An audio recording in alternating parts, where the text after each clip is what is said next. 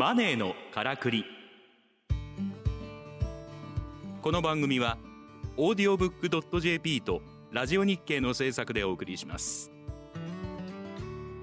ご機嫌いかがですか？株式会社オートバンクの上田渉です。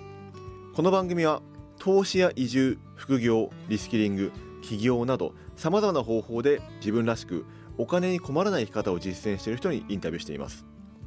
話題のビジネスや働き方を取り上げてお金の流れ仕組みを分かりやすく解説します。さて今回のゲストは株式会社キャリッジウェイコンサルティング代表取締役の今井隆さんです。よろしくお願いします。よろしくお願いいたします。今井隆さんは大手 IT 企業でいくつもの新規事業開発を手掛け初年度年収が数億円を超える事業で社内アワードを受賞。その実績をもとに独立しますがスモールビジネスの成功則をつかむ以前に立ち上げたいくつもの事業がうまくいかず挫折を経験します。その後多くの経営者から学びを得て家庭を楽しむという本質に到達し売上に執着しすぎず誰かのために貢献し続けたいという思いでビジネスを行うようになりコンサルティングビジネスで成功を手にします。現在はそれらの経験を踏まえたマーケティングやマインドに関するコンサルティングを行い3万人以上の起業家を世に輩出しています。今井さんの著書としてシリーズ10万部を超える起業1年目の教科書や誰でもできるのに9割の人が気づいていないお金の生み出し方など起業の最初の一歩を後押しする活動を行っていらっしゃいます。さて今井さん、はい。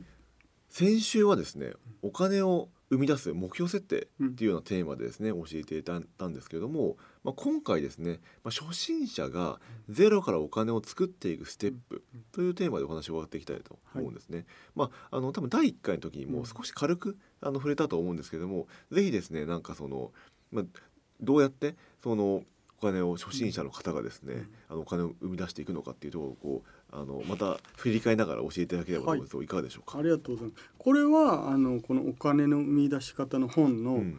えー第4章にはい、書いてあるんですけど、はい。これがあの初心者の方のステップうんですね、でステップ1は何かっていうと、はい。居場所を確保する居場所、えーうん。いうことですね。で、えー、とこれ最初の回にもお話ししましたけども、うん僕も起業している人の、うん。えーところに行って、うん。だんだんと、えーそこで自分の居場所を確保して、うん。で起業している人たちとの交流をしてったんですね。うんうん、でそれで自分の考え方がうん。ちょっとサラリーマン的なところからうん。起業家的な考え方ができるようになってうん。でだんだんと自分の価値を認めてお金が受け取れるようにん。なったわけなんで、うん。まずあのなんか難しいことを考えずに、うん。とりあえずそういう場所に飛び込んでみるっていうのがいいと思います。要は会社の中の居場所という考え方ではなくて、うん。社外に居場所を作るっていうそうそうそう、ことですね。特にビジネスやってる人たちとのコミュニティうんに所属してみうんるだけで世界が全然変わります、うん。全く考え方違いますからね、うんなんか節約っていうより投資して回収するっていうう、んそう結構前向きな人たちが多いので確かに。うん。うん。ぜひね起業家の集まるところに、えーちょっと身を置くだけで、うん。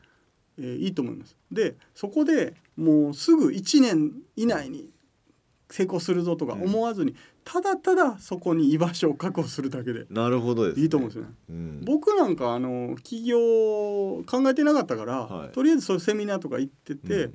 あのなんとなく過ごしてるだけでうん。考え方変わりましたからね。うん。でそこから3年ぐらいで会社辞めて独立してますんで、やっぱりその企業とかその、ん。そういったことか方法の考え方が身につくみたいな感じですかね。そうですね、ん。もう完全にあのどうやって稼げばいいかみたいなのも見えてくるし、お金に対する理解とか、あやっぱ感情なんだなっていう話とかもだんだん分かってくるうんなるほどですね。うん。はい。でそれがままず最初のステッまあ、プステップ1で。すね。1で,、でステップ2は、うん。えー短期間に練習を積み重ねると。練習練習セールスみたいですか？そうそう、うん。セールスだったり自分のサービスの練習とかもあどんどんやってってで、えー自信をつけてくださいってうんういうんことですね。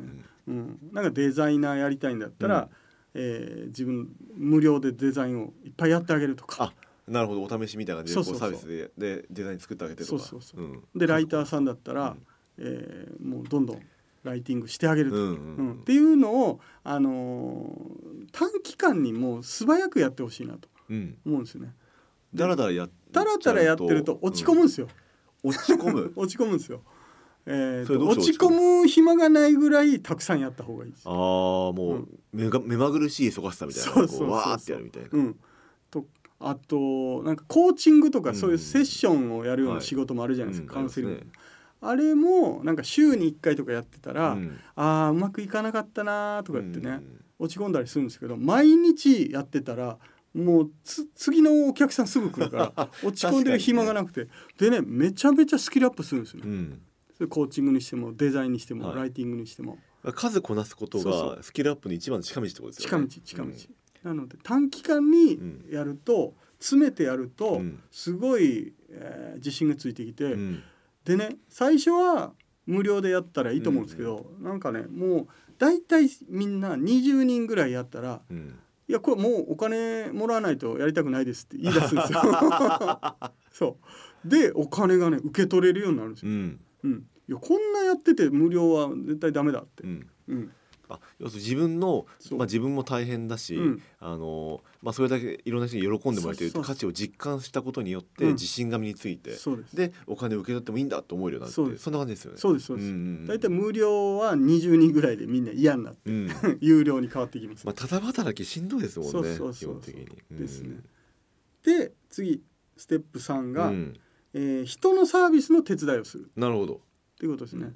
でそれ練習の時はまあ無料とかうん。だったからいいんですけど、うん。いざ、えーそれなりの金額を、うん。あの直接お客様からもらうってなるとやっぱり怖いんで、うんえーもしそれでも怖い人は、うん。えー誰か例えばうん。ライターさんうん。の下請けに入って手伝うとかね、なるほど。うん。うん。なんか英語を教えてる人うん。のサポートとして、うん。サポート講師として手伝うとか、そんな感じだったら自分が一番上のこう受注元にならなくて済むじゃないですか。そうですね。うん、完全な責任を100%取らなくていいんで、うん安心してサービスを提供できる、はい。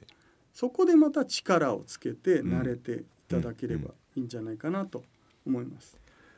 でステップ4が、はいええーこっから結構本格的なんですけど、えーこれモニター価格で提供するというえまあ森高くね。ことですね。えーそのパーソナルトレーニングが定価が30万円だったら、うん。うんじゃあもう絶対売れる金額で、うん。じゃあもう3万円でやってみようかとか、5万円ではい。提供しようかって言って、うん。安い金額で提供するってことですね。それぐらいだったら受け取れるんじゃないですか、ね。確かに。うん、うん。で3万円とか5万円ぐらい、うん慣れてきたら10万円とかっていうふうに、うん。えーもらってうんみて、それでサービス提供して、うんでお客様に成果を出してもらうとか、うん喜んでもらったら、うん。やっぱり自信つきますんでうんで、えー徐々に定価にうん。していけばいいと思うんですよ。やっぱりそれはなんかお金をもらっていいっていう許諾の、うん。あのなんかスステップの続編なんですかね。そうそう細かいステップうんうん。のね、えーですよね。モニター価格自分の自信を身につけるってそうそうそう。実際モニターでやってみて、うん。相手がめちゃくちゃ満足してくれたらあこれは自分は30万受け取ってもいいんだって思えるみたいなそういうことですかね。そうですそうです。ん。でコツとしては、はい。えーもし5万円で提供してたとしても、これ30万円のサービスだと思ってやることです。ああなるほど。うん、で5お客様にもうん。これ30万円ですから定価はってうん言っといたら本気でやってくれますうか？ら、ん。でパーソナルトレーニングだったらあのしっかりとうんうん。やってくれて、えー体が細くなったり、はいもうマッチョな体になったりうんうん。して、で、えー、30万円の価値あったって思ってくれたら、うん。えー自分も受け取れるようになると。なるほど。いうことですね。うんうんこれがステップ4です、はい。はい、で最後のステップが、はい。選ばれる理由を分析するっていう。選ばれる理由？あそうそう。いや他の競合サービスとかではなくて、なぜ私が選ばれたのかってそうことですね。そうそう、ん。でこれはモニターでね、えーやっていただいてお客様に聞いたらいいと思うんですけど、うんうんうん何が良かったですかと。うん。うんどこが良かったですか？そうそうそう、みたいなんでモニターモニターやってくれたんですか、うん。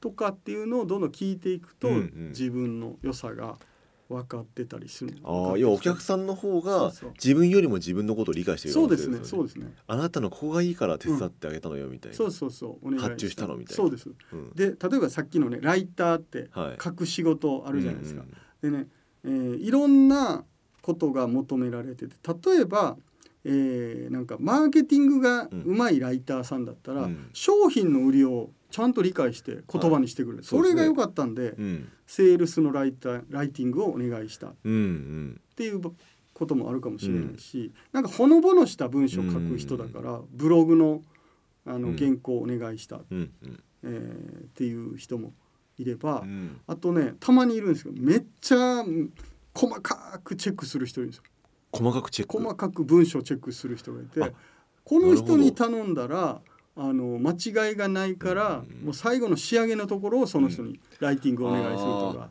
本の構成とかねそそうそうとこですよね。そうそううん。みたいに実は求められてることがうん。同じライターでも違ったりするうん。んで、なるほど。ええ。なのでなんで自分が求められてんのかとか、うん。選ばれる理由をそうやってお客様に聞くと、うんその後めちゃめちゃ売りやすくなりますよね、うん。アピールポイントが自分でわかるから。そうですね。うん、うん。っていうことをぜひうん。やってみてくださいということです。ね。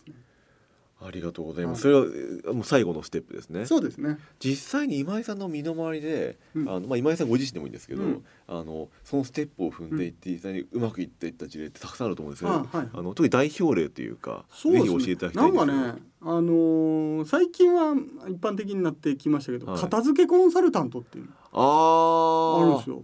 ありましたね、うん。うん。いでね、えー今だったらだいたい30万円ですよね片付けコンサルティングで。結構いいなしますね。売れるでしょ、うん。でも最初はやっぱり、えーそんなんで売れるか自信ないって言ってて、えー最初の金額3万円でやってました、はい、でえーっとね自宅でうん、あの料理教室をやってると、うんうん。人の片付けをサポートしてあげたら、なるほど、うん、なんかすごいあの散らからなくなって料理教室がうまく運営できるようになった、おおすごいですねすごい喜ばれてうん。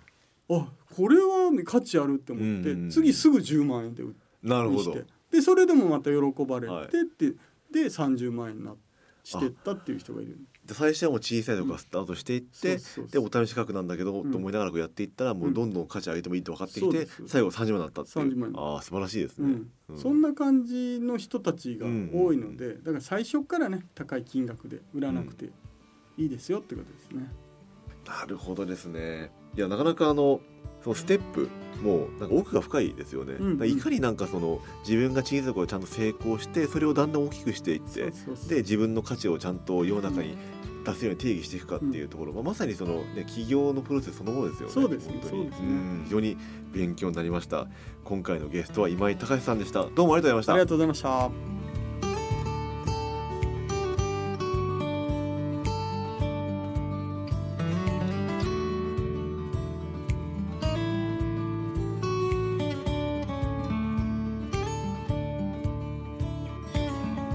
マネーのからくり。オーディオブックドット JP とラジオ日経の制作でお送りしました。番組はポッドキャストによるアーカイブ配信を行っております。詳しくはラジオ日経のサイトをご覧ください。ラジオ日経マネーのからくりで検索するとトップに表示されます。